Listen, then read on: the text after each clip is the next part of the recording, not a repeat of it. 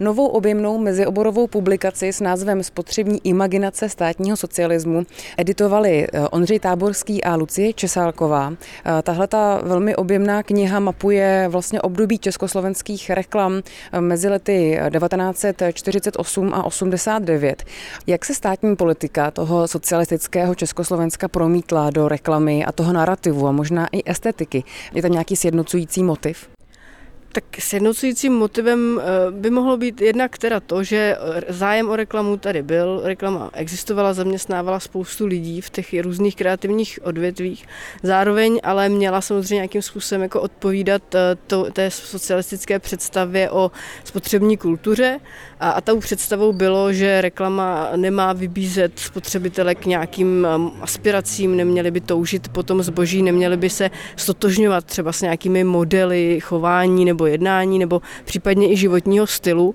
A to se pak odráželo právě i v té estetice, která oslabovala různé situace, spíše se zaměřovala na prezentaci toho samotného zboží, na to, aby vyniklo, aby bylo upřednostněno před právě třeba i tím, kdo, kdo jej spotřebovává nějakým tělem, které by se v té reklamě vůbec mohlo vy, vy, objevit.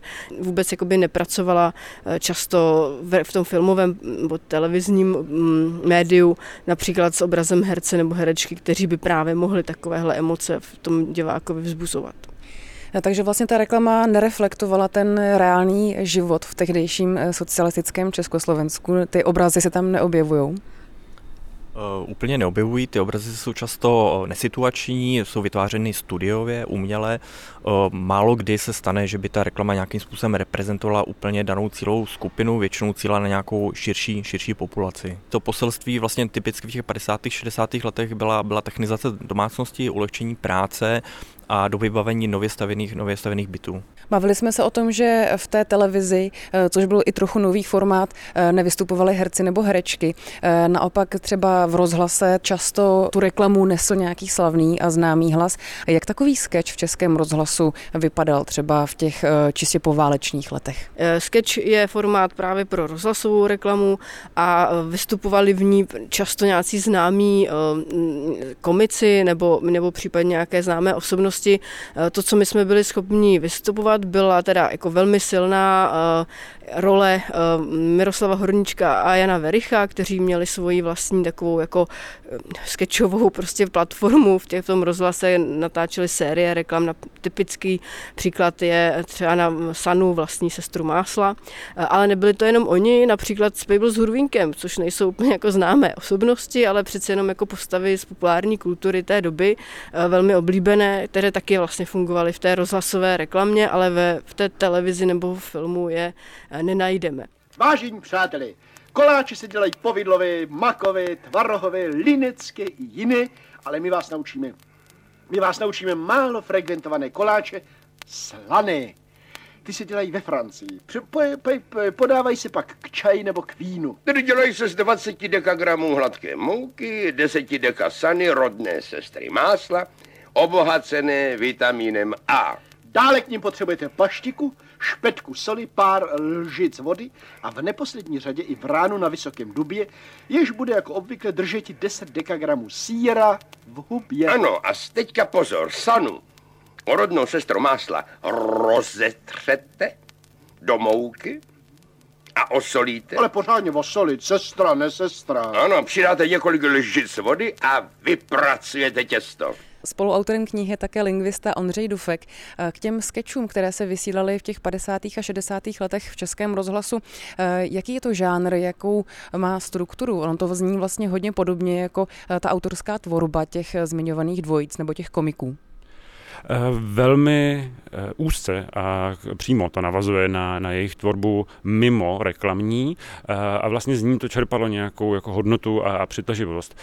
Takže oni měli vlastně docela výlučné postavení, pozici tady v tom a, a opravdu to jako přenáší vlastně tu divadelní nebo jako řekněme dneska stand-upovou strukturu, jejich jako specifickou jazykovou dovednost do té reklamní tvorby, a je to vlastně nosič, eh, na který pak eh, lze umístit ten konkrétní produkt a ten, ten jazykový humor eh, ho unese. Pak se obrátíte na vránu na duby a zeptáte se jí, vráno, jakým vitamínem je obohacena sana rodná to sestra másla? A vrána je blbá a ona tenhle starý for nezná a řekne a a pustí, a pustí ze zobáku ten sejra dolů. Vy ho zvednete, Ano. roztrouháte Ano. a kam s ním? No šup s ním, kam, kam? s ním, jak říkal Neruda? Ano, Do těsta. ano. A doby se jí tak v ráně měla držet zobák. Ano, těsto se sírem zpracujete, vyválíte, vzniklou válendu nakrájíte na kolečka a slepíte jakou štikou? Jej, jej, jej, jej, jej, jej, jej, jej, to je blbej for, no paštikou. Paštikou dáte do patrouby, tedy eh, do, Do trouby, trouby. sprutka popečete. A po deseti minutách je vyndáte, zatleskáte. Proč a, zatleskáte? No, zatleskáte, no prostě Aha, zatleskáte. Buď to na otroka, když jste Ano. Maharaja, ano, anebo na tu vránu, když vás obtěžuje mezi obletuje, tím. obletuje A přímo, ano. ani to, ani ono, tak si zatleskáte. Co byste si nezatleskali? Ano, proč bychom se netěšili? Netěšili, ano. A tedy, tedy zatleskáte, abyste odehnali vranu, nebo tak, tak, Ano. už jsme říkali, ne? A koláčky? A koláčky podáte hostům horké. Ano, někdo to rád, horké. Hosté budou v sedmém, počkejte, v první, no, jo, v sedmém nebi, v sedmém nebi. A budou říkat, A co budou říkat?